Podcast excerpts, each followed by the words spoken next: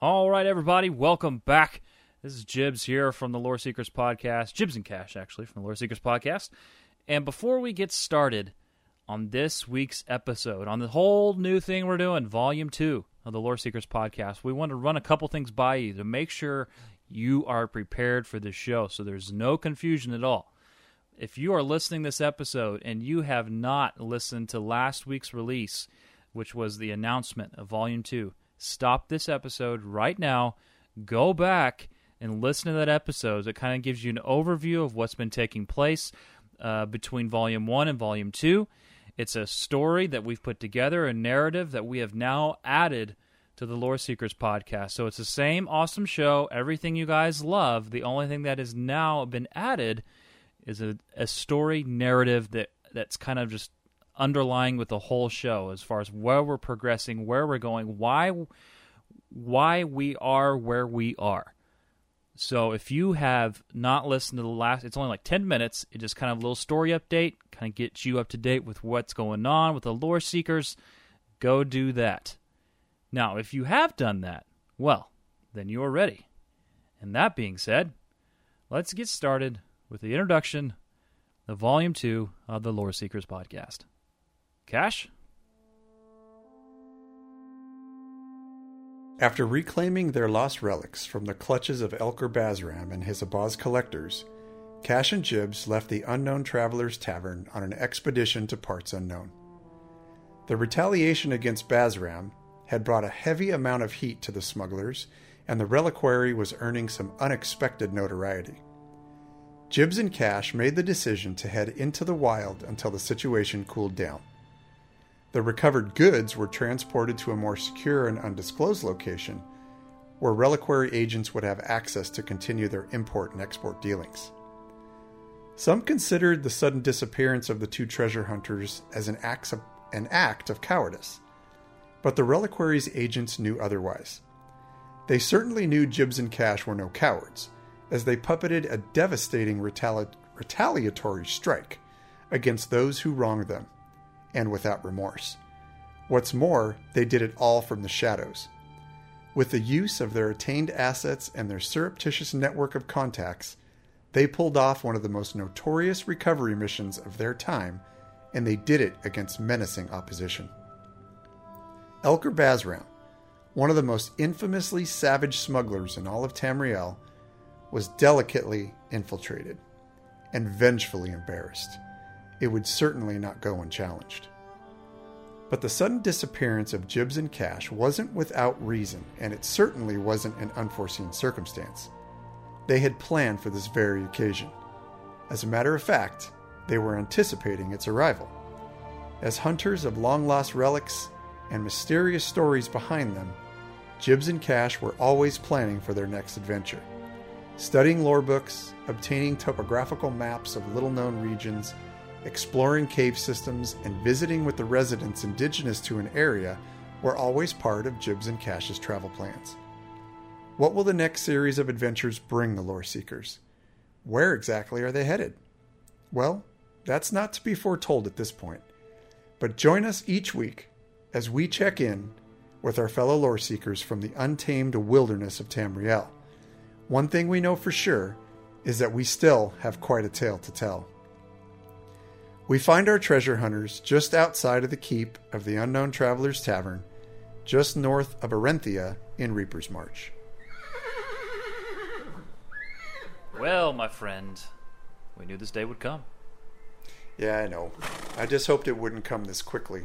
All of our work here was all for nothing. No, what do you mean, nothing? Dude, look around. We did this. We have a fruitful business. We have loyal friends, and on top of that, we have more treasures and assets than we know what to do with. Yeah, and our hides. We put our friends in harm's way in Hughes. You know that, Jibs. Yeah, I know we did, but we know this now. They're loyal. And they are undoubtedly strong, man. And on top of that, there are agents. The reliquary, bro. True. And I guess they sure did put a wampum on that fat old skeever, didn't they? yeah, man, they sure did. All right, well, which direction we headed, my old friend? Well, Remember how we started this whole thing all these many months ago? Yeah. Pick a direction and head that way. See what kind of trouble we can get into. Yeah. Yeah, let's start there. Let's head south. We got some adventure, my friend.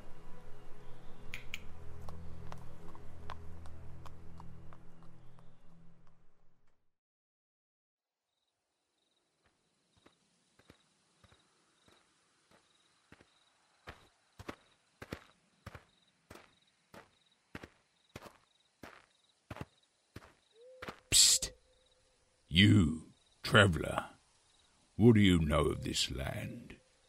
Do you wish to learn of its lore? Come, rest your weary feet and warm yourself by the fire. Let's share some mead, listen to tales of misadventure, and learn of Tamriel's rich history with the lore seekers. ah, here they are now.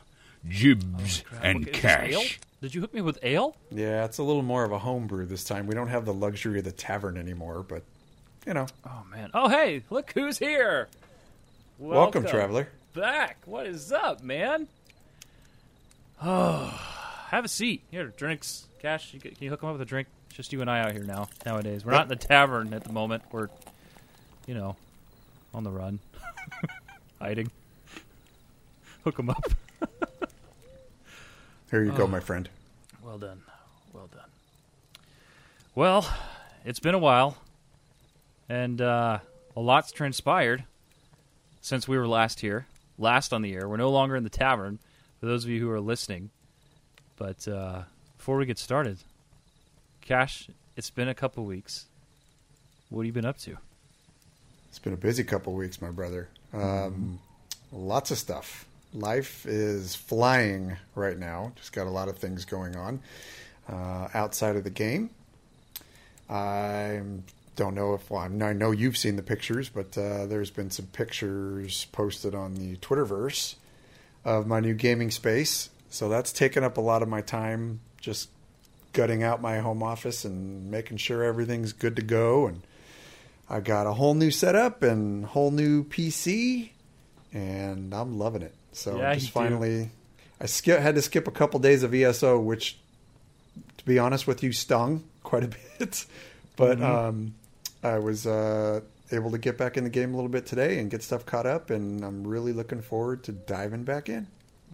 Yeah, man, I've been deep in the bowels of leveling during the past couple of weeks. Not only were we working on podcast stuff behind the scenes, getting this ready for everybody, but working on. Um, I know when we weren't doing that, we were gaming or whatever. You doing your office stuff. I was working on my Templar. Got my healing Templar for PVE for our raids. Lore Seekers Guild's running. Got that guy up to max. So got that done. Can kind of feel like I can take a breath and go back to doing content and all that. But uh, it's been busy, man. Yeah, it's actually within the past couple of weeks we've have also gotten back into trials quite a bit. We're running trial, uh, trial. We're winning trials. We're winning trials, Jibs. um, we jumped back into trials with um, Blood Eye from the Lore Seekers Guild, and she has led us on successful trials every single week. Um, of course, we're starting small and then working our way up, but we did have two full clears of Cloudrest this week on normal, and it was a blast. Um, just really cool to introduce that content to our to our guild and some folks who did not even have not really even jumped into trials yet. As a matter of fact, one of our longtime friends, uh, Pip, she was just kind of in chat at the time, and we were looking for another DPS. So we asked her, and she says, "Well, I don't know how good I'll be because I really haven't even played or haven't even really delved into dungeons yet." She said, "I think I've ran like one dungeon." So I said, I, you know, her CP's pretty high because she is she's a like massive PVEer. She goes through all the story content. Long story short, we pulled her into trials and she loved it. So now she's going in dungeons with us all the time, and now she's going to be part of our regular trials group every week. And she had a blast doing it. And I attribute that to the direction and instruction of our outstanding trials leader, Blood Eye. I agree. I would not have it any other way. I wouldn't want to learn under someone. It's fantastic. It's literally the best raid experience I've ever had in my life, and I'm not just saying that because she's a lore seeker. We've been involved in other raids, other raid teams prior to this, and I personally best raid leader to learn under ever, hands down. Yep. I am so Yep. incredibly proud and thankful. But anyway, so that's what we've been up to. That being said, it gives me and Cash great joy and satisfaction to welcome all of you back and to Volume 2 of the Lore Seekers podcast. This is the first episode of Volume 2. We're so happy to be back. Things are a little bit different. Uh, we are we're not in the tavern at the moment. If you've been keeping up with our past, uh, I guess, episodes that we released, we released a, a story, uh, like a ten to eleven minute story uh, board, if you will, of kind of the things that transpired between Volume One of the Lore Seekers, which is what we're calling the first eighteen episodes now. Volume One, the Tavern. That's what we were going to be referring that to, uh, referring to nowadays when we say Volume One is episodes one through eighteen. So from volume one to volume two, where we're at now, it's uh, a lot's transpired. We've done some It- different things. We got in trouble, and now we're here in the wilderness. Exactly. So this is an attempt for us to bring you even more of Tamriel to your earbuds. Um, and the reason we're doing this is just because we want. We've always said that we want to make our podcast an experience for you. yeah, So, and we've always had a little element of role play when we were in the tavern, but we wanted to increase that just a little bit. It's not going to be too much. Nope. So, although this episode is going to be a little bit RP heavy, yeah. We had that intro because we that we had to we added that. the yeah right we added the bit in the intros just so everybody kind of understands but there is going to be an underlying storyline that you'll be able to get to at the end of our regular episode you're still going to get the same podcast as jibs talked about earlier that we've always delivered but at the end if you choose to stick around you can follow the storyline and basically we are bringing you into our adventures in Tamriel and a little Yep. bit of role play that we've kind of put together and written ourselves and Yep. we're having a really good time with it. You may like it, you may not, but you're still going to have the option to either speed through it or skip the end if you want. But we actually ran our guild members through the storyline, the things that transpired during those first 18 episodes. And if you heard the story, you know why Jibs and I are kind of on the run now. We've left the tavern and we are now in the wilderness. But um, we hope you enjoy the story. If you don't, yeah, you can let us know about it. I'm sure we'll hear some folks that really aren't into the RP thing. But we want to make this a rich experience for all of our listeners, and we really hope you like it. Agreed. Yeah. And to kind of go off what Cash said, nothing's changing aside from we're adding a little bit more of a narrative to what we're doing here. And like Cash said, you can catch that at the end of every episode. It'll always be there. And normally we're not no, we're not going to have the intro that we had at the beginning. That was just kind of to bring you into volume 2, to kind of welcome you to what we're calling volume 2 the expedition, which is Cash and I out in the wilderness, various places. We're covering lore, different kinds of lore this volume. We're excited about it. We got all kinds of different things we're looking at covering. You guys have chimed in. If you are, I know there's people that create Twitter accounts just to talk with us on Twitter. If you don't have Twitter, you should totally do it just to hang out because that's where we are constantly posting stuff in real time. When we can't put it out on a on an audio bit, we're posting stuff there. You guys put all kinds of input into what you want to see from Lore Seekers in Volume 2 here as far as our lore lessons are concerned. So we got exciting things coming up in that department. And to go off what Cash said, what Cash um, said, we never had an intention of keeping this the same show every time you come. As far as the setting, we always want it to be immersive, different, fun, interactive, something that keeps you coming back. Because, yes, you come for the laughs and you come for the content, but also it's the experience. And we don't want to be a show that's stuck around for years and it's the same thing over and over again. No, we want to keep innovating, keep creating, keep pushing, trying new things, and having fun with it. And no, we're not done with taverns. We're not done with the tavern setting. Don't worry. I love taverns. Cash loves taverns. It's just right now, with our current state, we're hanging out here in the wilderness of good old Tamriel. So, right. And you know, another thing too is that we have launched our YouTube channel, and Yeah. uh, Jibs and I will be populating that Mm-hmm. channel with content for you. Yep. So go over there and, and take a look at the stuff that we already have on there. We're going to be increasing the uh, load of visual content for you guys to take a look at as well.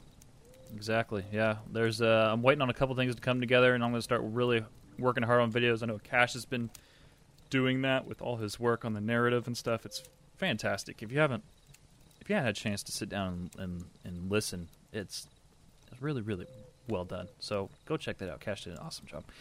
But um, anyway, that being said, all of that. we have one heck of a show for you guys this week. So, welcome again to Volume 2, Episode 1 of the Lore Seekers podcast. Uh, this week on the show, we are going. Now, there was a lot of news that was released in the time that we were kind of off. We were away building, preparing for this uh, Volume 2 of the show. And so there's there was stuff from Crown Store showcases, which normally you know we'll go over on the show but this week we're not doing that so that's there too the july showcase it's out and about all kinds of stuff but this week on the show what we're going to be covering is an article we felt uh, it was released i feel like the 7th i believe but it was worth us bringing it back into the show to kind of get you all caught up. I know some of you who listen to this podcast you're always like for instance I, we got an email the other day. Somebody who's a trucker and they listen to this show while they're out on the road and the only time they get the game was when they're you know when they're home. So they may not be able to be on the net that much. So we really want to cover this for you to make sure you are informed. So this week on the show we're going to be going over the wolf hunter and update 19 preview which includes the cha- really good changes coming or i guess introductions of new features to the game. On top of that we're we're also going to be going over the new article posted this week uh, march sacrifices preview the dungeon for uh, the new dlc wolf hunter. And if you've listened to this show for any amount of time you know we are big proponents big proponents very big we're not the only ones bethesda slash zenimax i know you're listening for necromancers in elder scrolls online particularly Class. How class dare you? How dare you? so we're bringing a, and I'm not exaggerating, a massive lore lesson on necromancy in Elder Scrolls Online, and on top of that, all kinds of other goodies. But uh, you know, um, you know, normally I'd I'd be used to a an angry Nord, but you know, it's it, it's just you and I out here, and, and the the stranger who's joined us for the evening. So uh, I guess I I, I actually, I, I, you know, I was in town, the town we visited. What was it? A couple days ago. As soon as we left our our old estate, if you will, and uh, I got some town crier messages here. Uh, I got, actually got some news. So this is, I know it's a little different, but this, this is how we're getting our news from now on. On the freaking move. So let me, let me hang on a minute. Let me get my pack. All right. Uh, hear you, hear you, right? I mean, come on. We all hear that when we go to towns. Uh, oh, all right. So news for this week. Let's just jump right into this. Um, this is coming to us from ESO's official site, the Wolf Hunter and Update 19 preview, and we're also mixing this in with this article because it kind of relates, or it does relate. So it just kind of blends together. Is the Wolf Hunter March of Sacrifices preview? Same thing, official ESO website. So let's go over this stuff. So uh, we've got the Wolf Hunter DLC game pack. It's going to be free for all ESO Plus members and available for purchase from the in-game Crown Store as well. Um, this new DLC game pack challenges teams with two exciting werewolf-themed dungeons: the March of Sacrifices and Moon Hunter Keep. Now, Cash, I know this has been, you know, this announcement came out, a, a, you know, a week and a half ago, but for us, this is first time we're covering it, so we got quite a bit here. Uh, let's see. The dungeons. Let's start here. So, for those of you who don't know, maybe you missed it, or maybe you just want to hear us say it. We got two dungeons coming. We got one, the March of Sacrifices, and two, we have the Moon Hunter Keep. Now, the I'm sure they're going to be putting together a preview for Moon Hunter Keep. Um, so we don't have that right now, but we will definitely be covering that in the future. I'm That sure it's going to be on PTS too. Yeah, absolutely. Yeah, they're posting all kinds of stuff for PTS. Because yeah, by the way, PTS is out for you know Wolf Hunter, so that that's there too. Yep. Uh, so March of Sacrifices, you and your now, mind you, folks. Before we jump into this this whole news section, it's a lot. There's a lot of details. Just buckle up. We got a lot of stuff to go over. Let's just ride this wave and see uh, see where it takes us. So, March of Sacrifices. You and your team must escape Hircine's hunting grounds, a place of perpetual conflict between predator and prey, by participating in his dangerous game, the quote Great Hunt. Your target is a powerful Indrik. Did I say that right? Indrik? Yep. Nailed it. Sweet. I'm one for one in Volume 2. Uh, your rewards are a boon from the Daedric Prince himself. But we are not the only hunters competing to win Hircine's favor, and you will quickly discover, quote, that many have been invited to participate. Be warned as you stalk and fight your way through this extra extraordinary Daedric realm, you might find that you yourselves are the ones being hunted.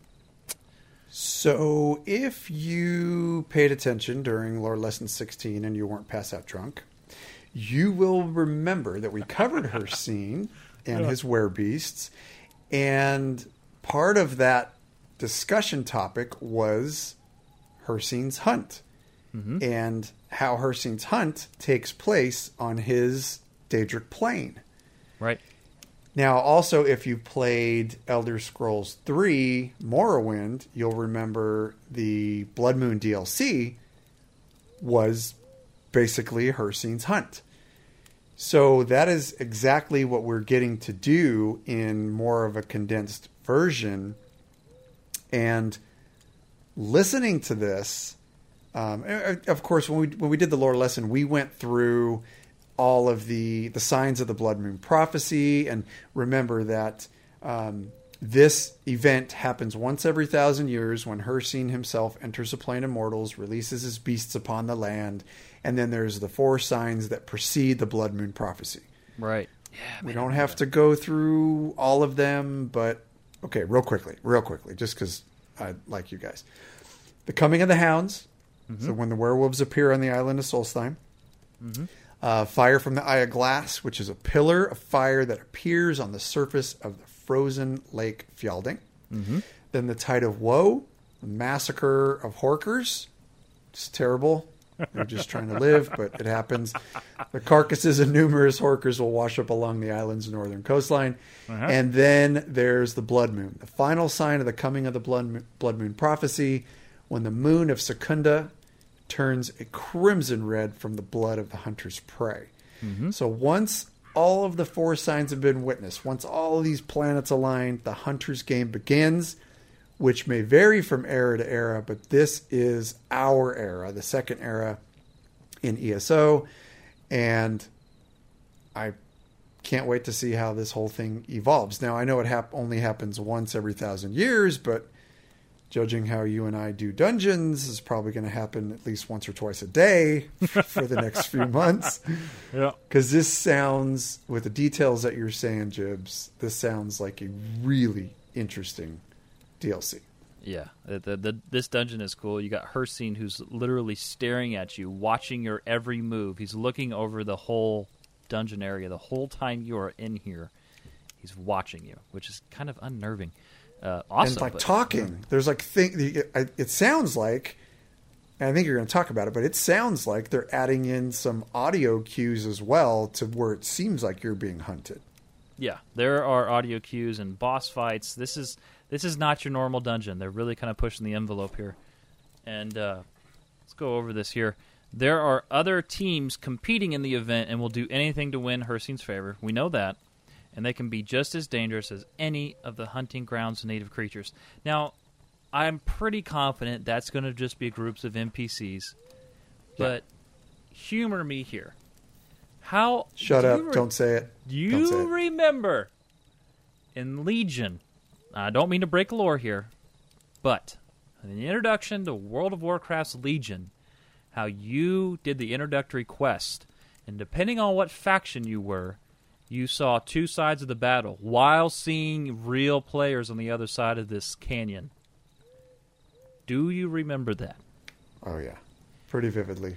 How cool would it be to have other players in there with you as well, instanced inside with their own dungeon groups that are also fighting for the same thing, They would be insane. right? Really, really, really cool. But unfortunately, I doubt it. But yeah, that Yeah. would be freaking just- mind blowing. I know it's going to be it's all but 100% in my mind it's going to be NPCs, but I just man, I was putting up the show notes today. And I'm just like, "Oh, gosh, wouldn't that be cool?" That would just Yes. be awesome in so many ways. Uh, so anyway, there's that. Uh, this dungeon, the March of Sacrifices, actually has five different bosses. Uh, these will include everything from witches, spriggans, and more.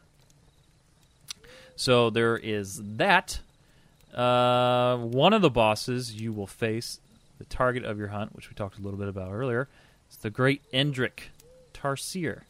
Now, I believe you have seen images, or we have seen images of Tarcyr at one time, but here we are again. Uh, looks like a. I'm, I'm just, you know, I'm just going to throw this out here. It looks like a deer of some sort with massive antlers, and it's all white. So we are hunting this thing, and the cool thing about this Mike Finnegan, uh, ESO's dungeon lead, says, "quote As Hircine is the Daedric Prince of Hunters and Stalkers in the wild, the biggest element players will want to get used to in this dungeon is using stealth and taking on the role of a hunter. So they're really trying to capture that whole hunter aspect and mindset in this dungeon. Oh my god. Some fights Seriously? will- awesome. some fights will require the use of mechanics not necessarily seen before. In particular, Tarcyr is quite different than anything we've done, and I sus- I, sus- I suspect, my goodness, it will challenge players quite a bit. So th- here's first thoughts going in. Now, just like Somerset, we're not talking PTS. We're not on the PTS. We wait until it's released because then we get to experience it along with you. That being said, we're a little bit blind to maybe what players are experiencing right now. So, that being said, I wonder if it involves mechanics on having to stealth at certain times or something Yeah. that revolves around stalking. It sounds like that's exactly what it is. And this that whole last blurb from Mike Finnegan that you mentioned. And by the way, I at one point in my life I want to buy beers for that guy. no, he just seems like a super cool guy to hang out with. So there's that. And that's not me man stalking. That's just high five, bro. Knuckles.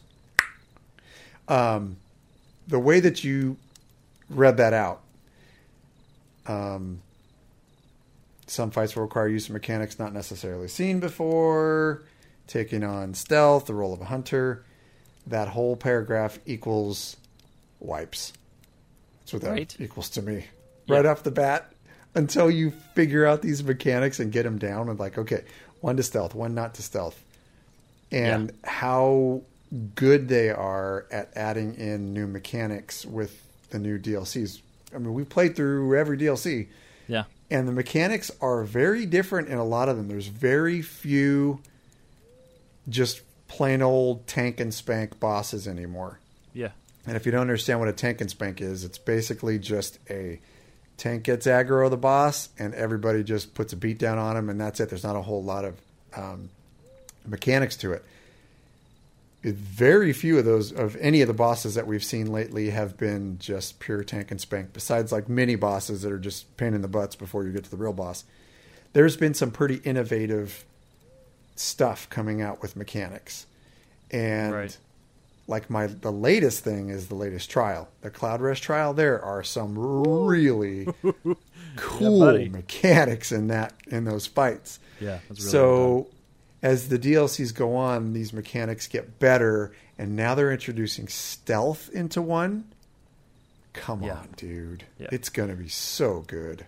Yeah, I love their innovation with these dungeons. It's and uh, I think where it really hit me personally because I, you know, when this show first started, I just came back to the game two weeks prior. Like, not even kidding you. So my first real DLC, DLC experience, you know, with new innovative dungeons for me was was Scale Caller, Scale Caller Peak, and I still think, bar none, that's one of the uh, it, most ruthless dungeons that you will go through, especially if you've never done it before and it's your first time. Let me tell you, those mechanics. yeah. Entry raid level mechanics. We talked about that in volume 1 a lot. It's just hard. And so I love seeing the innovation that they're coming up with these in these new DLCs. They're constantly changing things, constantly pushing the envelope, and really it's it's I love it, man. Like nothing is, seems repetitive here. Everything seems new, and that's great. It does, and and it's not only they don't only add in like some incredible replayability. I mean, how many dungeons are there now? We got to count all these up at some point. Yeah, But there's tons of replayability in this game because they constantly add material. And it, that's what you and I have already talked about this. I get I get over games really easily once I've kind of Yeah. gotten through the content Yep. and stuff. I'm like, okay, I'm Right. done. This game has really held me and it's because of this. There is a constant stream of new stuff coming out. yeah. There, it's a very special time for Elder Scrolls in general.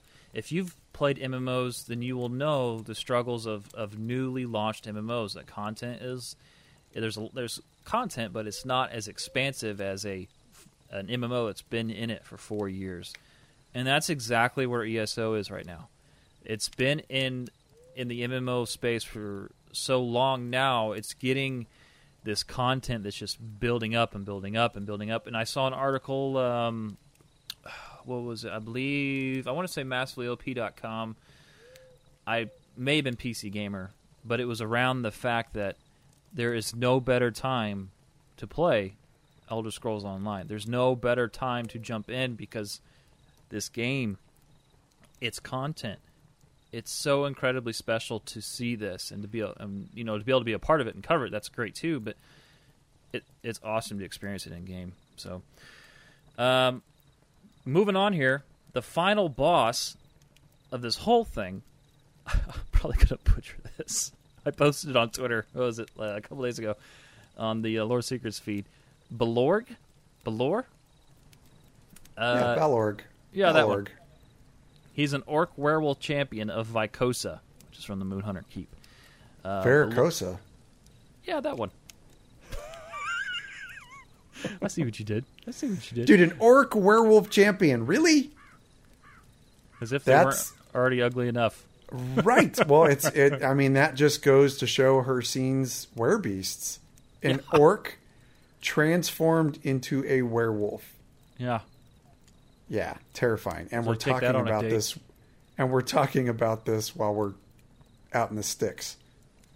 You know, I hadn't really thought about that till just now. That's kind of making me a little, uh, you know, unnerved. Yeah, I want you to tone it down just a little bit because I'm puckering up right now. Okay. so anyway, Belorg, he will do anything to win Hircine's favor. So long story short, he sounds like one of the dudes is trying to uh, win this whole hunt. And uh, so as the dungeon's final boss, we got to confront him. Finnegan says, quote, Belorg uses his hunting skills to stalk players during the fight. Oh, gosh. we use a combination of visual and audio cues to really heighten the anticipation and anxiety of being the prey. Dude. I want to see how they pull this off. Yeah. I do. Sounds so cool. Well done. Sounds cool. Really, really cool. Um, so there are some awesome rewards that are tied to March of Sacrifices. Uh, one, which if you're kind of a collector, you know, if you're a big homebody, I guess, if you will, in Elder Scrolls Online. Uh, we're getting a new trophy and a bust for completing the dungeon on both normal and veteran mode. So that's awesome. Uh, Yep.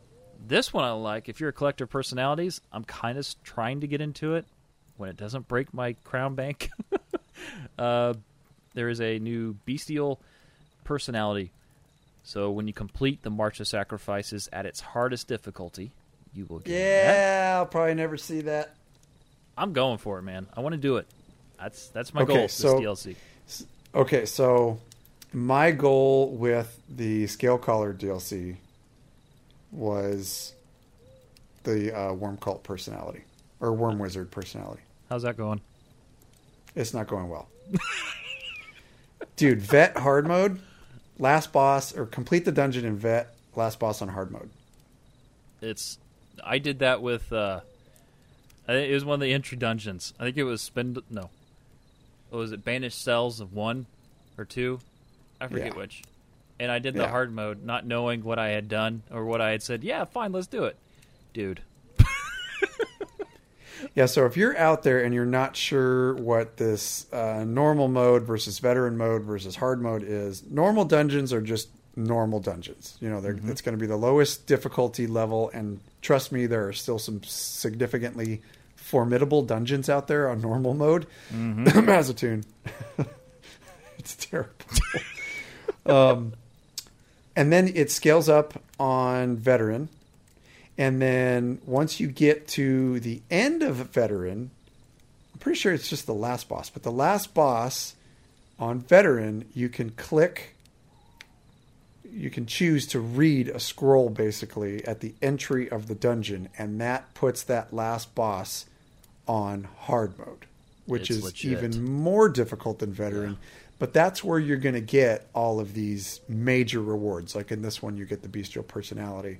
Yeah. Um, so you know, for me, I think I have a pretty strong character. I have a pretty decent CP, but even at that, scale caller on vet, hard mode. That's some of the hardest content in the game. So I, I like it that the stuff is locked behind that.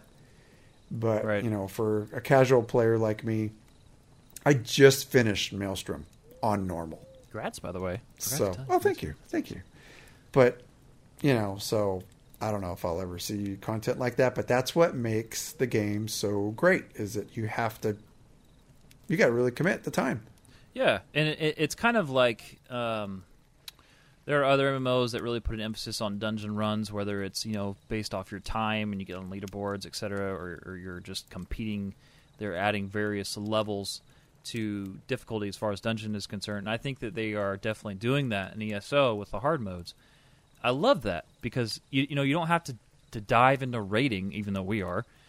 You can totally just do the dungeon runs with a core group of people that you know they are your dungeon group and just try to push towards doing hard mode in these dungeons and that is a legitimate achievement i mean that is Yeah. not easy and that's just to be able to achieve that man that's that's to me that's right up there with almost with i mean just success of rating because it's so incredibly difficult so Yep. hats off to those people. So yeah, you get a new personality. Uh, we also get this werewolf behemoth sigil memento, and this is earned by completing quote the Great Indrik Hunt achievement. Long story short, from what I'm gathering, um, we something about transforming from a werewolf, werewolf transformation. Yep, I- and that, that that's probably on, that's probably on normal. You'll get that as your achievement for completing it on normal mode. It'd make the most sense. It's typically where that stuff's uh, behind as far as difficulty settings.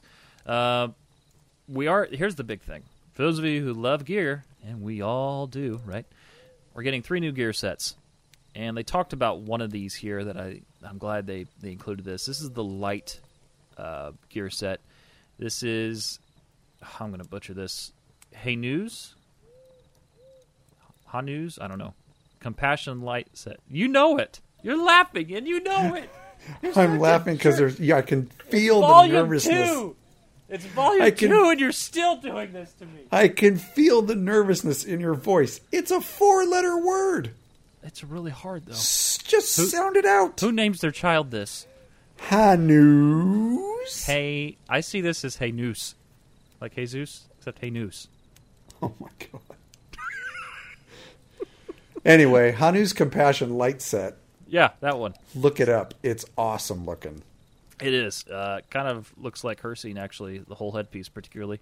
Uh, but anyway, uh, it gives you and anybody you resurrect a powerful buff, helping you both get back into the fight. And to, they actually gave us a little, uh, a little bit of a uh, picture here, so we can go over this. Two pieces is going to give you Magicka recovery. We don't know how much yet, by the way, but we're just going to be listing what it does give you the stat bonus.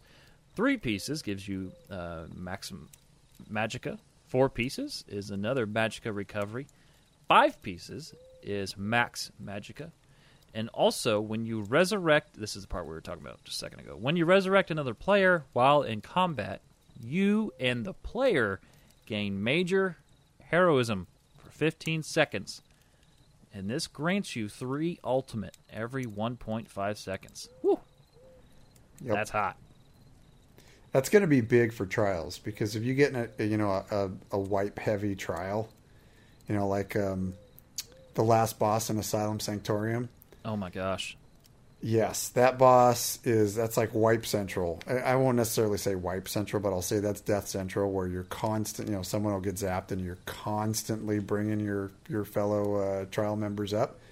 This this could be a game changer with this Yeah. gear. Yeah. I look You know. forward to seeing how this affects builds as well. Right. know, where it puts it on the uh, the level of desirability. So yeah, you talked about how good this armor set looks. For those of you who are into outfit systems, particularly with RP and or if you are into really making your race represent uh, represent your race with what you're wearing, then you're gonna be if you're a Bosmer, you're gonna be right at home with this. Uh, oh yeah, this this is the ever all these pieces they're it's like it's not I wouldn't say Nord but it's it's very woodsy feeling so you've got bones Oh, yeah. and and just it looks like like the the bow alone looks like it was just take created by the animal itself like they had skinned the it's animal It's very wood elf, like maybe a mixture of uh, of wood elf or barbaric. yes that thank you perfect perfect yes That's what I do. That's what. that's who I am. Have your That's back. do. I have your That's- back. That's what. yes, you do. Yes, you do. Uh, so anyway, there is that. So real quick, getting the ultimate, I guess, award would be this one right here. I want to do this when completing March Sacrifices on veteran difficulty. You can earn the Belorg Monster Mask. When coupled with its shoulders, this set buffs your weapon, your weapon damage, excuse me, each time you trigger your ultimate ability, opening up your enemies for some ferocious burst damage. And they're saying, quote, perfect for the beast within. Some pretty decent, a uh, couple of decent sets here. I'm sure there's going to be sets to to accent all different types of playstyles, but I'm happy about this because I play a DPS character as my main, and specifically a light armor wearing DPS character as my main. So, um, as you know, when somebody goes down, like using the Hanu's Compassion light set, somebody goes down, it's usually the DPS bringing them up. So. I like run around like JoJo the Circus Clown, bringing up the dead in some of these trials, and then you add this with the two-piece um, head and shoulder set to increase DPS every time you drop an ultimate. Yeah, daddy like you. I feel like this monster set is going to be perfect for Nightblades. The with burst damage like that, Oh yeah, they're already all about that. I, I want to see what this does for Nightblades. It may do absolutely nothing. I haven't actually read the stats. I don't know any of it. I just know these effects. So I'm just saying. By the way, if you're a Nightblade and you play PvP, I just want to throw this out there. I hate you. that is all. Oh man, that's so funny. when I'm practicing on those DPS bots, you're what I'm thinking about. so we've also got uh, Moon Hunter Keep. Now we don't have the whole preview like we did with um, MOS, but we got this here. Uh, it's an ancient werewolf of incredible power named Vykosa has captured Moon Hunter Keep and destroyed the Order of the Silver Dawn's garrison. Now, Vykosa draws more and more of Tamriel's werebeast to her cause, and she has begun to amass a monstrous army. Man, that lore sounds cool. Yep. You and your team must enter the once proud headquarters of the Order, battle your way through hordes of werebeasts and other monsters, make your way to the heart of the keep, and confront Vykosa herself before she threatens all of Tamriel. How about that lore? That would be bad, okay? Go ahead and take her out because she sounds Okay. really bad, okay? Okay. Uh, details. I, for- I like it. I do too. I love when it whenever it all depends on the threat conquering Tamriel. It's a good time. It's a good time. Uh, dungeon details here. Both can we all we already know this about the previous, but uh, both can be completed on normal veteran and veteran hard mode. We are we do know there's new gear sets for both, new monster masks and col- unique collectibles. And uh, here's the fun thing: if you are a big, if you're like Jibs and you didn't mind watching Van Helsing with Hugh Jackman in it all those it. years ago, I freaking love that movie. Once you enter either of these two dungeons, you will receive the Werewolf Hunter hat, only available in the Wolf Hunter DLC game pack. Yes, you Looks like Van Helsing. Look, yeah, looks like Van Helsing. Looks very Solomon Kane-ish. Oh, good call. Um, and look at the armor in that picture. right? Those vials. It's oh yes, that is very vampire slash werewolf hunter type armor. I'm just going to tell you right looking. now. Yeah, we're going to. You, you and I both know. At some point, when it comes to Halloween, we're going to have to host a massive event, and we're going to Oh. have to wear this stuff because it just looks so freaking cool. Don't worry about what I wear. Don't worry about what I. Well, I have to now. It's only you and me out here in the freaking wilderness. It's cold, Well, and I'm nervous Yeah. about werewolves. I'm gonna wear a pair of dolphin shorts. See what you think about that. One size too small. Okay. so we've also got update 19. This is the last part of this uh, whole bit here. Update 19. We all know it's free. It's a free base game update. Okay, it arrives you, alongside. you said you said freebase. free That's bad. Drugs are bad and cush. uh, alongside this arrives alongside the, the Wolf Hunter DLC. Uh, this update includes an all new Battlegrounds map, AVA editions, and uh, all kinds of other goodies. So this battleground is this is actually kind of a monumental moment, if you will, for ESO. It's called Est- Est- oh gosh, I'm gonna pull this Outpost. Istirus. Perfect. Okay. You're nailing them. Three for three today. Whew. What about Hen? I, no, I think I'm two for three. I missed the the Hey Nu, the Jesus. Uh, so located along Cyrodiil's southwest border. Uh, this is the lore for this, by the way. The outpost features fortified stone structures and walls that would that should seem familiar to those who fight in the Alliance War. However, IO has some unique twists that set it apart from other arenas. First, this map is only semi symmetrical, meaning how you navigate the arena will differ depending on your team. So, from what I'm gathering, basically where we spawn at, wherever our team spawns, it's going to alter the way that we play the map. Second, and quite frankly, the biggest addition to this, in just ESO in general, for the first time ever, we can use our mounts. Shut up. Our freaking mounts. Awesome. That means How- it's massive. Yeah, well, I love this too because how hard is it, man? I mean, when you are a stam build and you're sucking stam trying to get to a point of contention in these battlegrounds and you're out by the time you get there. Or maybe you get jumped when you're not expecting it. You know, you were going to start saving Yeah. stam as you enter this battle, but you're you get you get ganked. I mean, you're screwed. That's me. Every single battleground. and shot in the back. Yep. You know, my question to this is I wonder if they put a base speed on everybody's mount. You know, because say That you have question. Yeah, I, I would imagine that's probably going to be the case because that could totally end up being a pay to win situation. Oh, if somebody has a super fast mount at you know say sub 50 PvP, and they just go and buy a bunch of scrolls to make their mount super fast. So I bet you they gate it down to where it's a, go- a governed speed for everybody. It'd have to be that way, or it would no, Yeah. like you said. I mean, it would no longer be competitive. It would be paying to win. So it, Yeah. they would absolutely have to do that. That being said, please introduce a Warsong Gulch esque uh, battleground to ESO, please. Ooh, cross the line. Cross- line. it's a good battleground. What? It's good. You cross the line. I did.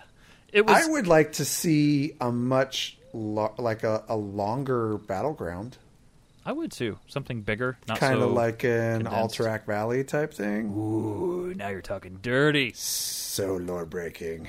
It is, but man, phrase like Alterac Valley, where's that? I gotta try and look that up on the Google box. it's from World of Warcraft, and it was a really fun one. it was fun, man. Yep. If they can capture stuff like that, oh gosh. I mean, we're already here. We're set. You know, like we're not going anywhere. Believe it or not, some people think we're leaving. No, we're not leaving. Dag nabbit, we're staying here. Everybody's like, everybody right after we said Alterac Valley, everybody's like, hey, dummy, we have a little something called Cyrodiil with two eyes. Oh, that's true. I know. I get it. Just saying. That's true. I like PvP now. Yeah, I know.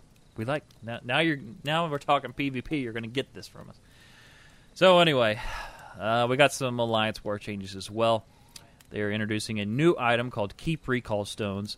These stones give you and your fellow warriors the ability to traverse Cyrodiil like never before. Thank God. The I was in there the other day. We were doing the um, we were doing the Imperial City, uh, the sewers, and um, we were just hunting for shards and Telvar stones and whatnot. And I had to make a hasty log out, so I did a hasty log out, log back in. I was dead, which yeah, whatever. So I resurrect, and then I have to try and get back to the mainland Tamriel to go to trials in a timely fashion. It was not happening. So can't, why didn't you just Why didn't you just travel to to guild member? cannot You can't. Oh, cannot right. do that from Cyrodiil. And you can't. So- you can't volunteer. I haven't been Cyrodiil for quite some time, and so you can't just choose a way shrine that you have unlocked and go there. No, sir. No, sir. You have to oh. go to a way shrine within Cyrodiil to get to the main way shrine in a keep that you own, and then you can pour it out of Cyrodiil. Hmm. Unless there is some other whiz bang way that I didn't know of, it took me a good ten minutes to figure it out and get out of there. Because, like I Oh. said, I'm not, I'm not a, I don't play. I mean, we've jumped into battlegrounds, yes, but I don't play Cyrodiil quite yet. So it was, uh, it was comical. I was like laughing, just going, "This game is so massive that it takes forever to get from one point to another in this, in the mass that is Cyrodiil." I'm sure Which I before you finish No that complaints. sentence. I'm sure before you finish that sentence, someone's already sent us an email detailing us I know you could have somebody's gotten already typing. You are such an idiot. Period. Space. Capital. Oh, man. Why didn't you figure this out a long time ago? I'm going to teach you how to do it. Period. Space. Return number one. Etc. Etc. Oh Etc. man. So there's that. Uh, it's funny because it's true. Update 19 is also a reintroducing keep degradation uh, and condenses both the levels for keeps and resources. And last but not least, as far as Alliance War is concerned, new AVA and battleground rewards are coming. I'm excited about this, as well as including the gladiator costume in all new battleground outfit styles. Sweet. I'm so excited. I love the battleground style, the styles that that we have. There, there's, tell you what, there is. Uh, a, uh, was it horn something horned? I forget which if it's that or it's Scale Caller. I think it's Scale Caller we talked about where it's got the actual lore books for the chess pieces. Oh yeah, I saw that the other day and I buddy. loved it. Mm-hmm. So there's that. Now, final part here. I know I said that before, but this truly is the final part. The base game updates. We are finally getting some seriously needed quality of life improvements. Number one, updated respec system. Shut up. This includes when you reset your skill points, you are, you know you shut up. You are able to remove skills Oh. indiv- individually and are not forced to re-add all of them from scratch. Much like how you respec your champion points. You can clear all your skill points like normal if desired, but this new system will mean that if you only want to make a small change to your character's abilities, you can. Dude, Yes, that will Oh. be very good. Hey, and next bullet point. Look at the next bullet point. Dual specking. Awesome. Dual spe- sh- sh- that's not on there, you dirty. You What? That's not on there? Oh, no dual specking? That really, you know, now that you say that, I mean, how that that that would be pretty nice to be honest. It'd be awesome. I just won the internet with that, by the way. Let's reiterate. I was just kidding. There is no dual specking coming up. That's me being a real jerk. And Q emails. Uh, last but not least, werewolves have been updated. So broad improvements and changes to how the werewolf skill line plays with update 19. These change, these changes place an emphasis on improving their ferocity and momentum because that's Oh. what they need against light armor. Yeah, because they, totally need that. That sounds like a great freaking idea. and they affect both the skill line's passive and active abilities. Here's my favorite part. I can already see my my light armored Sork dying. Uh, Blood Rage passive. It will now increase the duration of your transformation when you deal damage instead of when you take it. Oh, and by the way, the Roar active ability, it's now an instant cast. Oh, so now all basically they have to do is run up to my clothy and breathe on his face, and, breathe. I die. and then once I die, you feed on my corpse and Oh, get man. even stronger for the next kill. That sounds It's- awesome. It's true. For us light armors, man, werewolves are our Oh. bane, dude. They are our bane. Well, Oh. I'm not kidding you. I, I'm not kidding. I have no shame as a as a clothy because I I play a sork in PvP. I have Mm-hmm. zero shame in when I see a, a werewolf coming towards me. I turn around and freaking run. I will hide. I'm out. Screw Dude. you, Hircine, I'm out. Just there's nothing I'm gonna do against that dude. I'm you know Yeah. more of like a utility class, and I'm stand in the rear with the gear and lob fire. Yeah, But when I see a werewolf coming and when it's toe to toe, yeah, I have zero chance of winning. yeah. I have tried and tried and tried as a light armor. I went into this pulling all the best cooldowns, throwing everything I had. There, you just there's nothing you can do. You just, I mean, there is you're going to die, and you just have to sit there and take it. Jibs has all the best cooldowns. I have all the best cooldowns. He's so hot right now. Chips so hot. Uh, so yeah, if you got here, so that that's all for. Oh, by the way, uh, class changes are coming based on apparently community feedback. We won't know what these are until the patch notes are live, so we'll probably be going over that at some point. But uh, anyway, so that's it. That's a lot of information. Here's what. So here's what we want to know. Uh, werewolf, the whole DLC, Wolf Hunter DLC, and Update 19. What are your opinions? And do you have any questions? So here's what we want you to do. While you're listening, maybe pause the show, maybe you're on your lunch break, whatever it is. Call us and leave us your voicemails. We'll play them live on the show. We like it. We'll play it. 765 382 6961. So, whew, that was a meaty news lesson, I guess, for the for the first episode Yeah. of Volume 2. Well, uh, we've been away. We've been away a little bit. Yeah, we, we have been away for a little bit. Speaking of, I heard you learned a new spell. I have yet to see this. You, oh, uh, I'm gonna, I'm gonna blow your mind right now. You're going to blow my mind right now. Yep. You ready? Well, it's only you, me, and the animals out here, so enlighten me, show me, impress me. Well, I I basically learned how to dip back into lore books that I've discovered. Shut up. No, you haven't. And I yes, and I don't necessarily carry them all with me. We're on the road, just, you know, lightly packed, Mm, well, but I do sense. know how to summon my lore books. Okay. Stand back. Stand right. back. Here we All go. right. All right.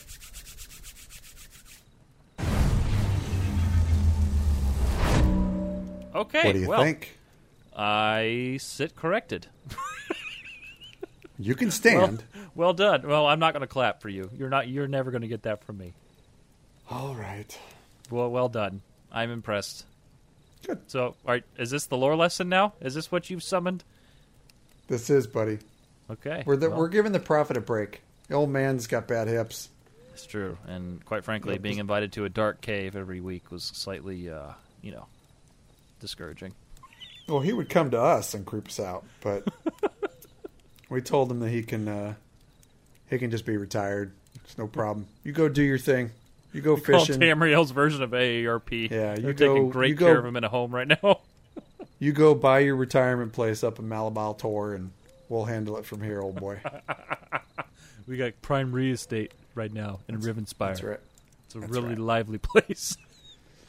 Are you ready to talk about necromancy? Oh, dude, I'm so ready. Enlighten So me. we will be covering at random times the different schools of magic. Ooh. So in lore lesson 19, this is our 19th lore lesson. Mm-hmm. We wanted to hit necromancy, and the reason being is because it it's getting talked about a lot. There's maybe it's because we're like looking for more information on it and stuff. Because Jibs and I, as we talked about, are very big proponents of a true necromancer class. Now, whatever your feelings are on the subject, if you're for it, awesome. If you're not, I don't care. We're going to talk about it anyway because we're we're kind of fanboys for it, and you know, so there are some people Yeah. are like, oh yeah, well, it wouldn't be lore centric, and it'd be too much like the Sorc, and so yeah, we get all that stuff, but knowing ZOS and how creative they are, how creative they are, there's no doubt in my mind that they could pull this off. It's and it would we've never heard anything of it other than just a speculation of our own wants and slash needs. Um, so don't you know think that we know anything because we don't. Uh, it just sounds really cool though. So let's talk about what it is, and you definitely run into it all over the place in every single Elder Scrolls game. Well, mages across Tamriel have attempted to uncover the secrets of something called the Animus. Now, the Animus is nothing more than a soul in some form or another. And the mystery behind this force is not currently known, and as a matter of fact, it's really thought to be unknowable, as it's said to be. It, it's rumored to transcend the limits of of the living. So it's no different than the world we live in today, where nobody truly knows what happens to one's soul when you die and you depart the earth. Well, in Tamriel, it's that's still true, but mages don't necessarily need to know the secrets of the afterlife in order to tap into the energy of the afterlife, if that makes sense. Hmm. So, like students of, say, the Conjuration School of Magic, they can harvest what's known as the white souls of lesser creatures, like animals, for instance, or goblins, or something like that. But necromancy, as an arcane art, actually delves into the realm of harvesting the black souls of mortal beings. So you may want to wash yourself off with bleach after I talk about this because it's really freaking evil. But it's super awesome. Yay! Okay, so um, necromancy is kind of known as an immoral school. The dark arts is what it's known as. And it involves the actual manipulations of the souls of the or the souls or the corpses of the dead. Mm-hmm. So some consider necromancy to be a subset of the school of conjuration as it requires summoning of spirits, but like we just talked about, white versus black, you're actually in the dark arts, you're actually tapping into the powers of oblivion. Mm-hmm. So what this involves is binding the spirit to a vessel in a physical form in which the necromancer has prepared ahead of time. Don't worry, I will explain. It goes really deep. I was Were I you really liked- like unexpected, unexpectedly uh, surprised? Um, I was really surprised and happy about the information that's out there on the details of how this is performed. And I'm also glad that I researched it during the day. Because nightmares. Right. Okay. Most Tamrielic cultures believe that necromancy contradicts the natural process of life and death and it violates the sanctity of the spirit. Okay. So most cultures consider necromancy immoral and illegal. Now, this doesn't mean that it's deterred anybody from performing the practice, uh, particularly for use in times of war and conflict. So most necromancers utilize a very, very heavy Daedric influence in their in their necromancy. Most notably, like um, that from the Daedric Prince of Molag Bal. He is also known as the father of vampires. He's very, very well pronounced in the game that we play. Um, and you all know that vampires are basically undead beings who have a very heightened affinity for the practice of raising the dead. Mm-hmm. So there's no doubt that necromancy has a direct tie to the Daedric Prince Molag Bal. Right. So a lot of magical circles have widely debated this. Now there's advocates of necromancy and then there are opponents of necromancy. So the advocates of necromancy see it as a necessary evil to combat the evil practitioners of the very same discipline, which I thought was very interesting. I'm going to practice necromancy in order to deter you from practicing necromancy. I'm like, that is freaking blasphemy if there is ever blasphemy. Right. Made me laugh. I was like, okay, whatever. I don't understand how that works, into. but all right. Yeah. On the other hand, there's the opponents of necromancy, and they see it, as we talked about before, as a, a pure violation of, of caution and ethics. And therefore, they believe it should be reserved only for the most trusted and wise mages, and only for the use of combating the dark practice by lesser experienced, dumber mages, basically. Like, hey, dum dum head, you shall not, because you suck at it, and you're gonna you're gonna freaking overrun us. All right. Um, so they believe the proponents believe that studying necromancy is just too or is too extreme to be utilized and it's unwise because it virtually guarantees the eventual destruction of the practitioner. And the reason uh, well, we will get to. But necromancy by nature draws the attention of magic practitioners of all different types of paths, and it's usually the ones with a sinister pursuit of power. Most novice necromancers require a fresh corpse. This is where we get into details. Most of the beginners require a fresh corpse, usually within about three days of death. Whereas masters of necromancy can reanimate subjects that have been dead for a long, long time. The best mage, mages out there can revive entire armies of the undead as long as they have the resources. And when I mean resources, you need a bunch of freaking dead bodies in order to do it hmm. because they got to do it they got to do it you know one at a time or i don't know batch summoning or however they do it but so for the untested mage attempting to reanimate a dead corpse may lead to a break in the master minion relationship causing the undead minion to turn on its summoner for this reason crypts and dungeons across Tamriel have been sealed off. So uh, the reason they've been sealed off is just to contain the hordes of the undead that have been raised within their walls, waiting for an unsuspecting adventurer such as you or me. So many necromancers claim to have some sort of scientific basis for their experimentation within the dead, or experimentation with the dead, while others just want the raw power.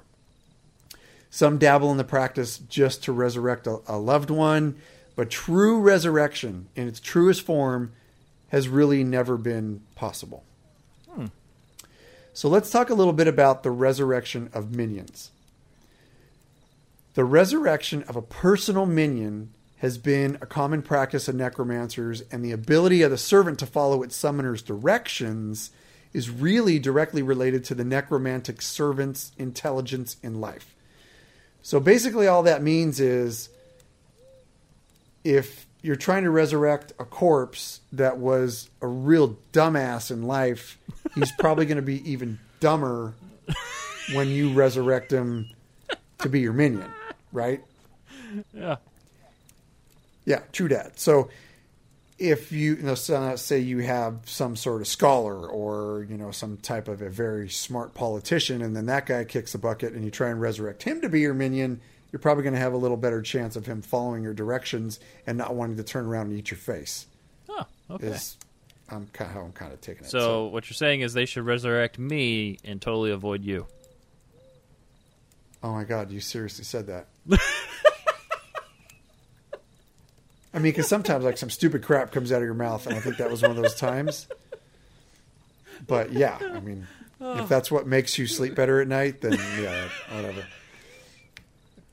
So now skeletons seem to be a very popular target for necromancers because you don't have to do a ton to prepare them, but you still have to do some.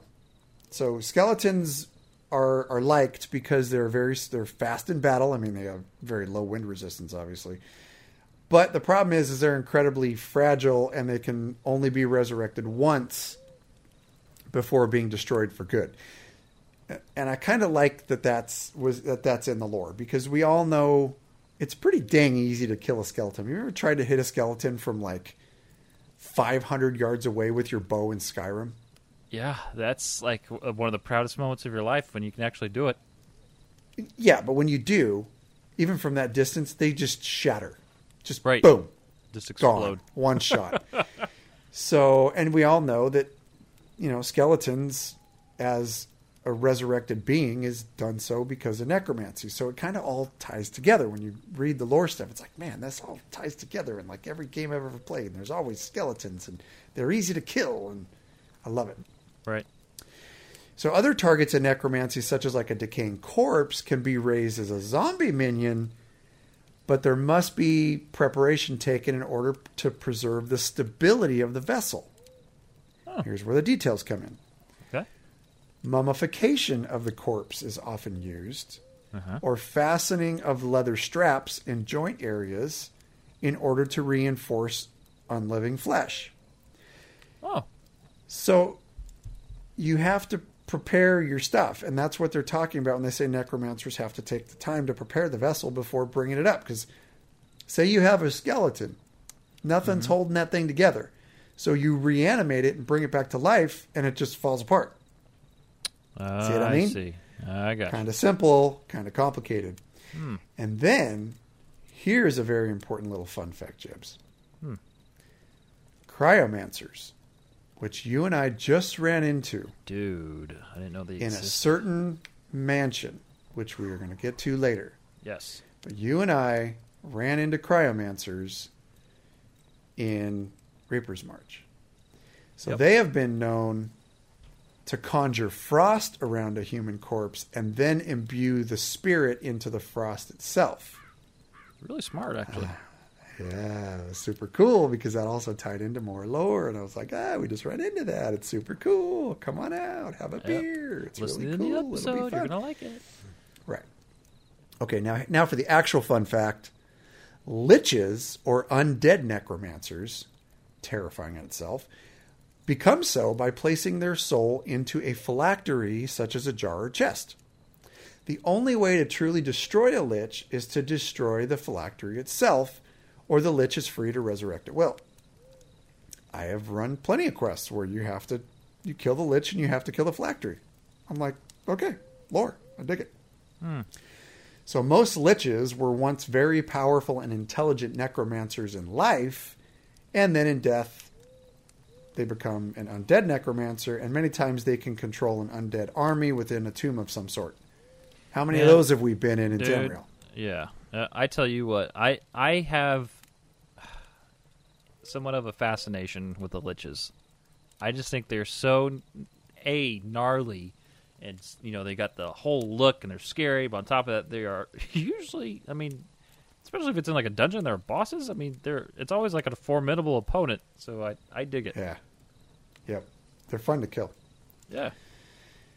Okay, so in previous lore lessons, you remember that the Psijic Order was among the first magical circles to outlaw the practice of necromancy. They mm-hmm. said, "Oh, it's dangerous. It's it, you know, it's heretical." Cool. You may also remember that the origin story of Vanus Galerion and his quest to stop his good buddy and colleague Mannimarco from continuing his pursuit of becoming a powerful necromancer. Galerion failed, and then he later ended up forming the Mages Guild, which also banned the practice of necromancy. Little bit more into Mannimarco's um, foray into necromancy. So, as we know today, the dark practice is said to have begun with Mannimarco.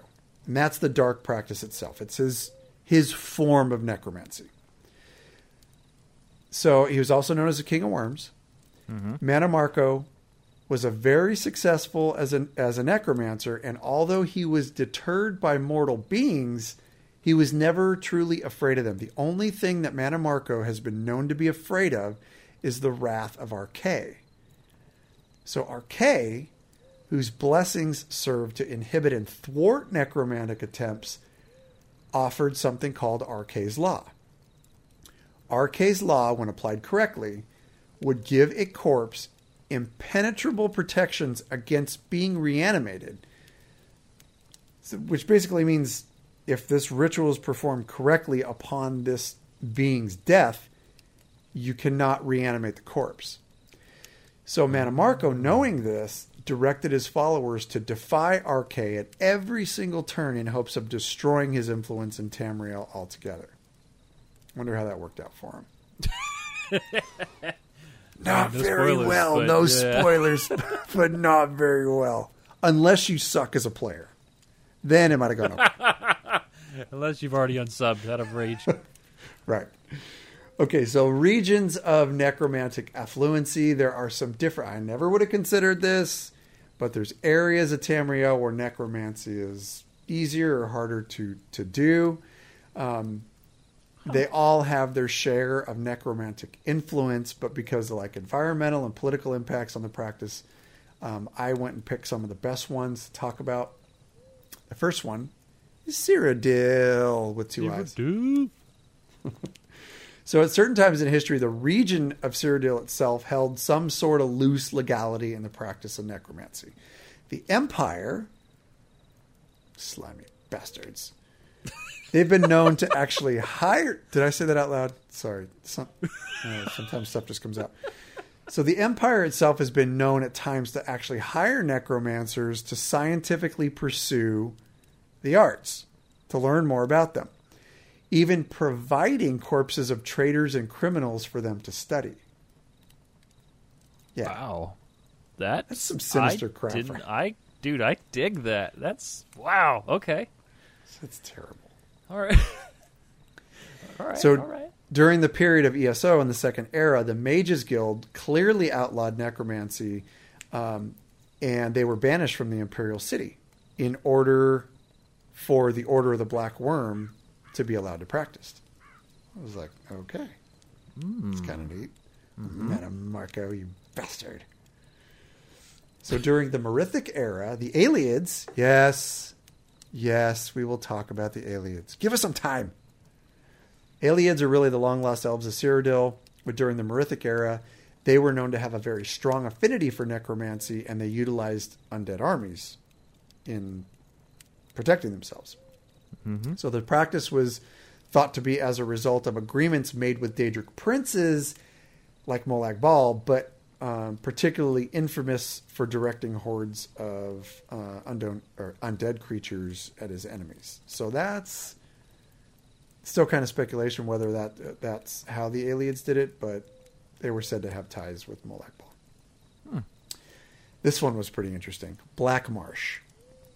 So Black Marsh, as we know, very very harsh environment, and uh, it turns out that corpses decay rather quickly in the Black Marsh because it's See hot that? and sticky. Humid. Mm. So it makes it makes necromancy difficult down there. But the Sload, in particular, have been known to practice the dark arts in the region Of course near they the have. coastlines. Yes, because Sload. Yeah, and if I didn't hate Sload before, after being in cloud rest for quite a, a bit now, Yeah. I really hate the Sload. Yeah. I mean, Gnarly. burn them with fire. Am I right? Yeah, whatever you get, whatever it takes. This one was interesting. Elsweyr, the home of the Khajiit. Now, this land is known to be quite fruitful for necromancers. Why? Well, because first of all, the Khajiit could give a crap less about uncovered grave sites. And apparently, they've even been known to sell corpses in the port city of Senchal. Of course they have. I know. like, of course they hmm. have.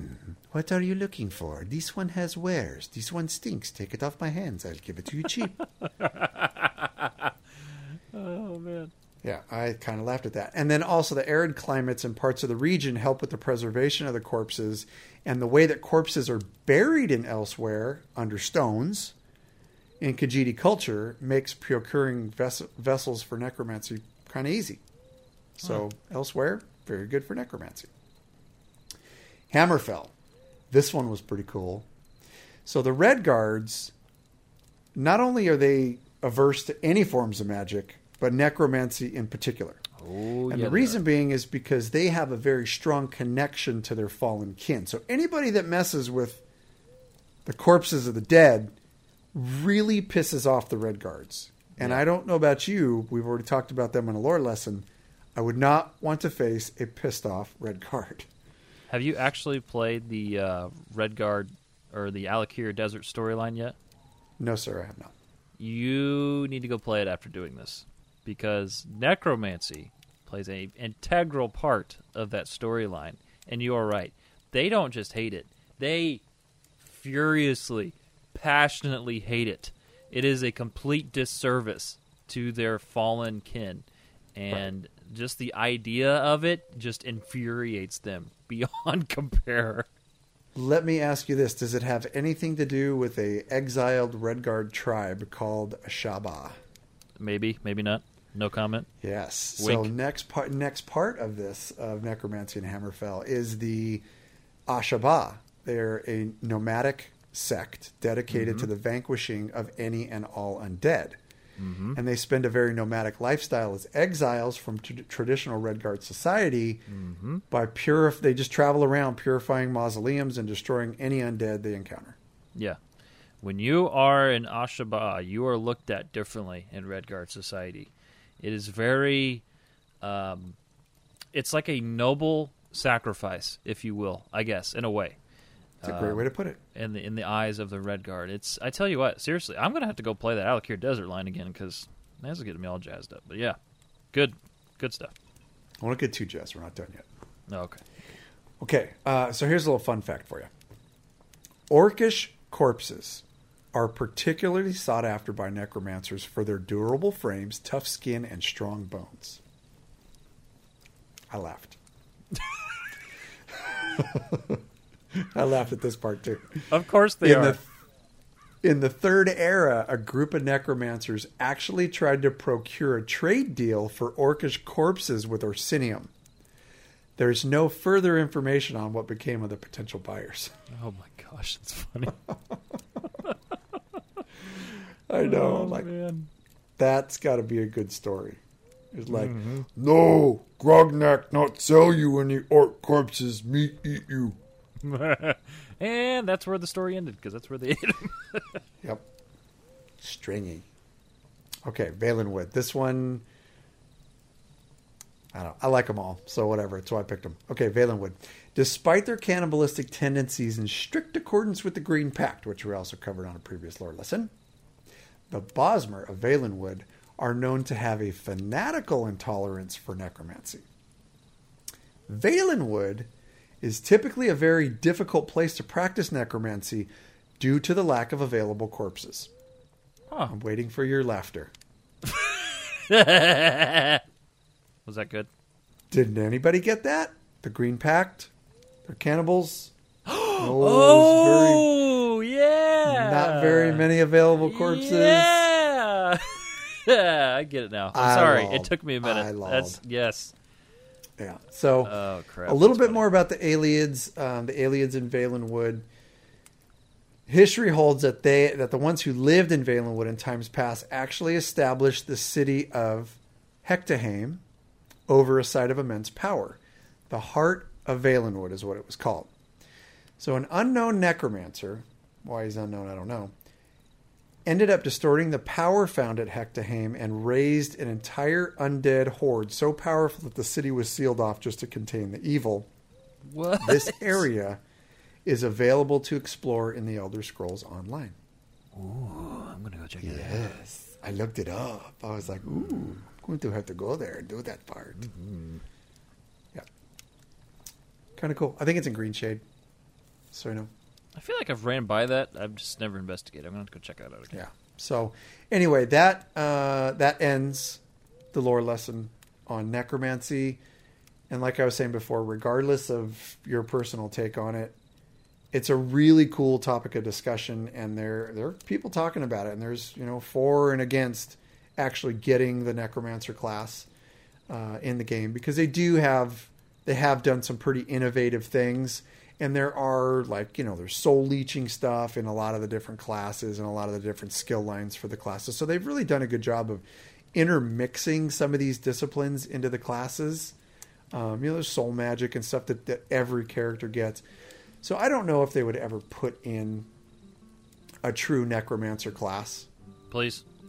but it sure would be freaking cool There's so many things you could do. I'll be honest. I I didn't know before this lore lesson. I didn't know there was so much work that was involved and so much more depth to a necromancer than just oh yeah yeah they work with the dead yeah remember like they work with wormwood and all those staffs and all that yeah yeah yeah. But no, there's there's a there is a definitely a dedication there that I didn't realize existed, and I really feel Yeah. like I'm gonna say it again. They could totally do something with that in Elder Scrolls Online, and it definitely needs to happen. yes they could well time will tell my friend hmm, That's true. Well, well done. Well done, my friend. First time back in a couple weeks.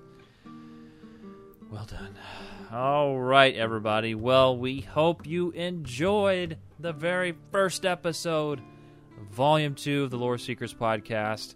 And if you did, head on over to iTunes, give us a five star review. For every five star review that we get, we give you guys some love on the show. Now, I know actually a lot of you are listening. You know, it doesn't matter where you listen from, but if you're using iTunes, let us know how we're doing. Leave us a review. I know a lot of you use Stitcher. That's awesome. I use Stitcher. It's good stuff.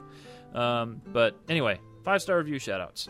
King Chris 20 says, Awesome stuff here, guys. I just started listening as I just happened to find you through searching Elder Scrolls in the podcast app. Love the lore of the Elder Scrolls. Thank you, man. I appreciate that. Me too. Thanks for joining us, Chris. Agreed. Uh, Impact Works says this podcast is all about ESO, which makes it intrinsically sweet and worth five stars by itself. But once I listen to it, that's when the magic happened. Oh, that's nice. The Lore Seekers podcast is such a welcome addition to the ESO community. ESO is an amazingly deep, rich game that has somewhat of an intimidating learning curve for new players. The Lore Seekers podcast touches on all areas of the game and does not skip the beginner information that will greatly assist those new players in discovering Tamriel. Good job, guys. Keep up the good work. Man, thank you. Yep, that was a really cool review. You know, he mentioned something in there that that um, really pulls at my heartstrings, and that is the ESO community. Yeah. I'll I've said it before, and I'll say it again. I've hands down never been part of a better MMO community. Yeah. Um, yeah, there's douches, they're out there, but for the most part, when you put yourself in touch with folks, I guess most especially the streamers, and we have a couple of them with us. Um, I think we got three of them that are, are streaming pretty regularly with Lore Seekers, and that's uh, Toybox, uh, Lotus, and then Orchid.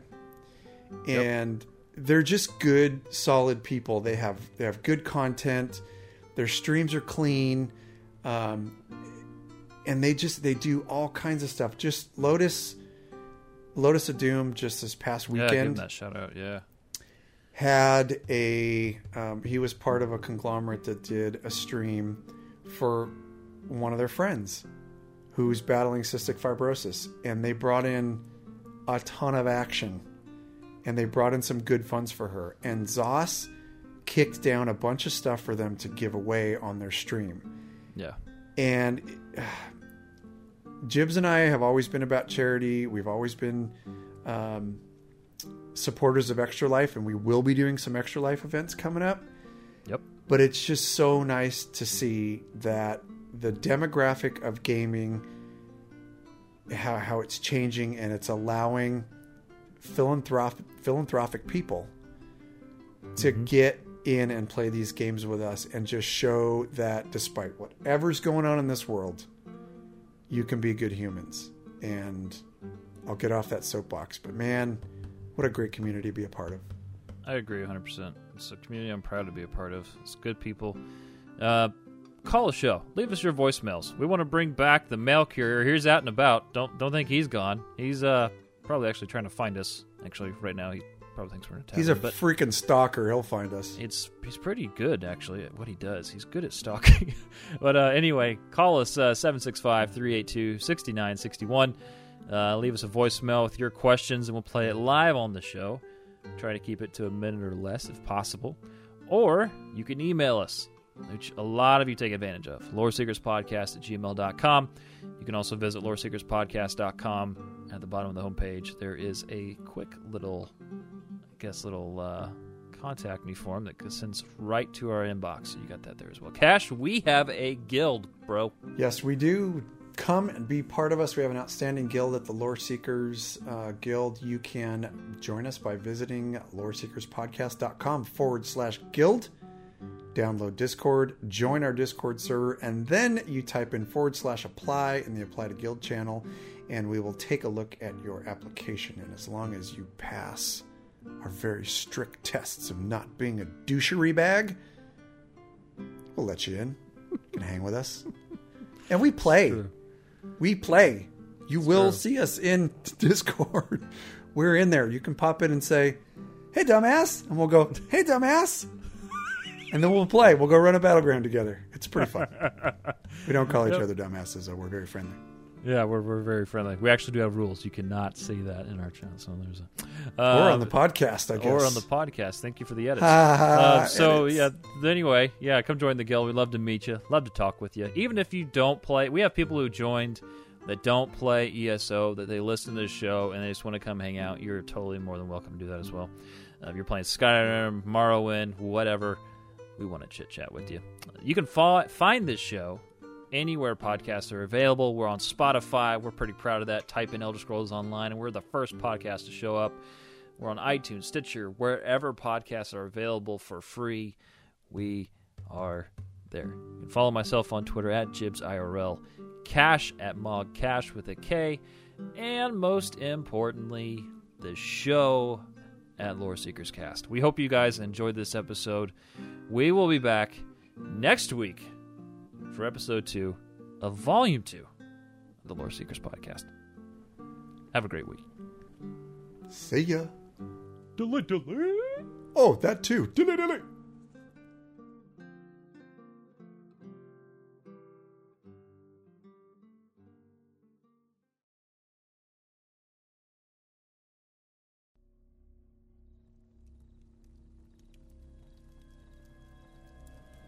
Hey, Lore Seeker. Thanks for sticking around with us. It's uh, it's actually nice to have some company out here. It's creepy. So, uh, turn some pages here real quick. Have you heard the story of the Vile Manse? It's a big, creepy mansion in the north part of Reaper's March. No? Well, uh, during Jibs and I's trek south, we happened upon this mansion. I had heard stories from the locals of some wizard by the name of Gracchus that he had gone insane and slaughtered an entire Bosmeri town in search of some stupid book. Well, of course, Jibs and I decided to check it out because if the book is that important, this has got to be some kind of a coveted relic. Uh, agreed. Uh, we don't normally get ourselves into danger. To, well, okay. Yeah, we do. I mean, look what happened. But that being said, this relic was said to be incredibly powerful, and we wanted to add it to our collection. So, was it real? We, you know, why wouldn't we try it, right? and quite frankly, we couldn't resist. So, I guess what we didn't realize was just how powerful the artifact was and the perils we'd face locating it. So, this mansion, right? We start exploring it, and we find several notes from this Gracchus dude. It turns out the mansion sits atop this massive cavern system. So, naturally, we decided to head in. Dumb, I know. So, we find this tome. Don't you laugh at me. You're, it's your fault for following. Well, I'm an easy follower. So we find this tome. And it's not necessarily the one we're looking for, but something incredible happens. It, it, it really did, and quite frankly, it's I it still bothers me when I sleep. Uh, so there's this guy or gal, I guess, depending on what form they choose, uh, Daedric Prince called Hermaeus Mora, and yeah, he's the Daedric Prince of knowledge and memory, but uh, guess who popped out of this uh, little mysterious tome? This thing was a spherical shape of black smoke with writhing tentacles and dozens of eyes. And quite frankly, I wasn't expecting that, so that was kind of frightening, actually. And surrounding one huge eye in the middle comes out of this book and starts talking to us. So I was like, all right. And quite frankly, I really don't want to go back in that house after that. But this uh, this is true debt. This is a true story. Hermaeus Mora himself offered us the very tome we were seeking. The tome is called Ogma Infinium. Now, the only way we could get this tome is if we would survive the depths of the mansion and defeat Gracchus. So it turns out Gracchus was still alive and he was right below our feet. I know, right? So that's what we did. And here's the one thing we weren't expecting, though, was the pure amount of evil in that place. I mean, like beyond necromancy, which we just talked about. Manse was full of these frost necromancers. Cryomancers. Yeah, I, I would even call them as you know a step above normal necromancy. Those guys are pretty pretty rad. They uh they had summoned all sorts of, I guess you'd say, frozen skeletons and frost atronachs, and their leaders that we had to burn down before we finally reached a massive cavern where the old Bosmeri city had been collapsed. And that's when, you know, we had to face Gracchus himself. So we find this crazy wizard in the middle of some ritual, right? So he sees us, turns around, and then lo and behold, he freaking attacks us. So luckily for us, we were ready to go. So Jibs almost bought it until my matriarch launches a clutch heal and saves his butt. Uh, yeah. Yeah, that's not at all how that happened, I remind you. But yeah, we did manage to melt Gracchus's face. And let's just say he's not looking for any books anymore. There it was, sitting on an altar, the Ogma Infinium. So all I could picture is the price this freaking book is going to pull through the reliquary. We would be set for life. Yeah. And that's not at all how it happened. May I remind you? Hermaeus shows up and thanks us for protecting his relic, then casts it back into his realm of Apocrypha. And for us, uh, yeah, he takes it for safekeeping. So yeah, no relic for us. So he wasn't that deceiving anyway. He did give us a tome, just not the one that we risked our butts for. It was called the Discourse Amaranthine, and it was actually a pretty awesome relic itself. And uh, so, you know, we didn't leave empty-handed. So I guess it was worth the delve into that place, and we actually ended up rescuing the last Bosmeri spinner from that town that he wiped out in the process. So I guess it was worth the risk. Mm-hmm. You know us, my friend, always risking life and rim- limb for the oppressed. And relics. Yeah, that too. Well, that was that, and then we kept heading south. We're still not entirely sure where we're headed, but we know there's much more that we uh, we plan to check out. Yep. And if there's treasure or trouble to be found, you can be sure we're going to run right into it.